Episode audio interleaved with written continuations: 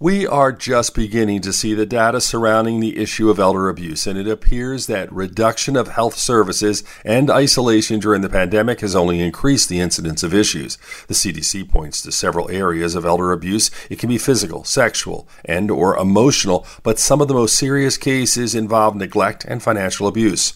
Far too many cases go undetected, but it's estimated that 1 in 10 people over the age of 60 are victims.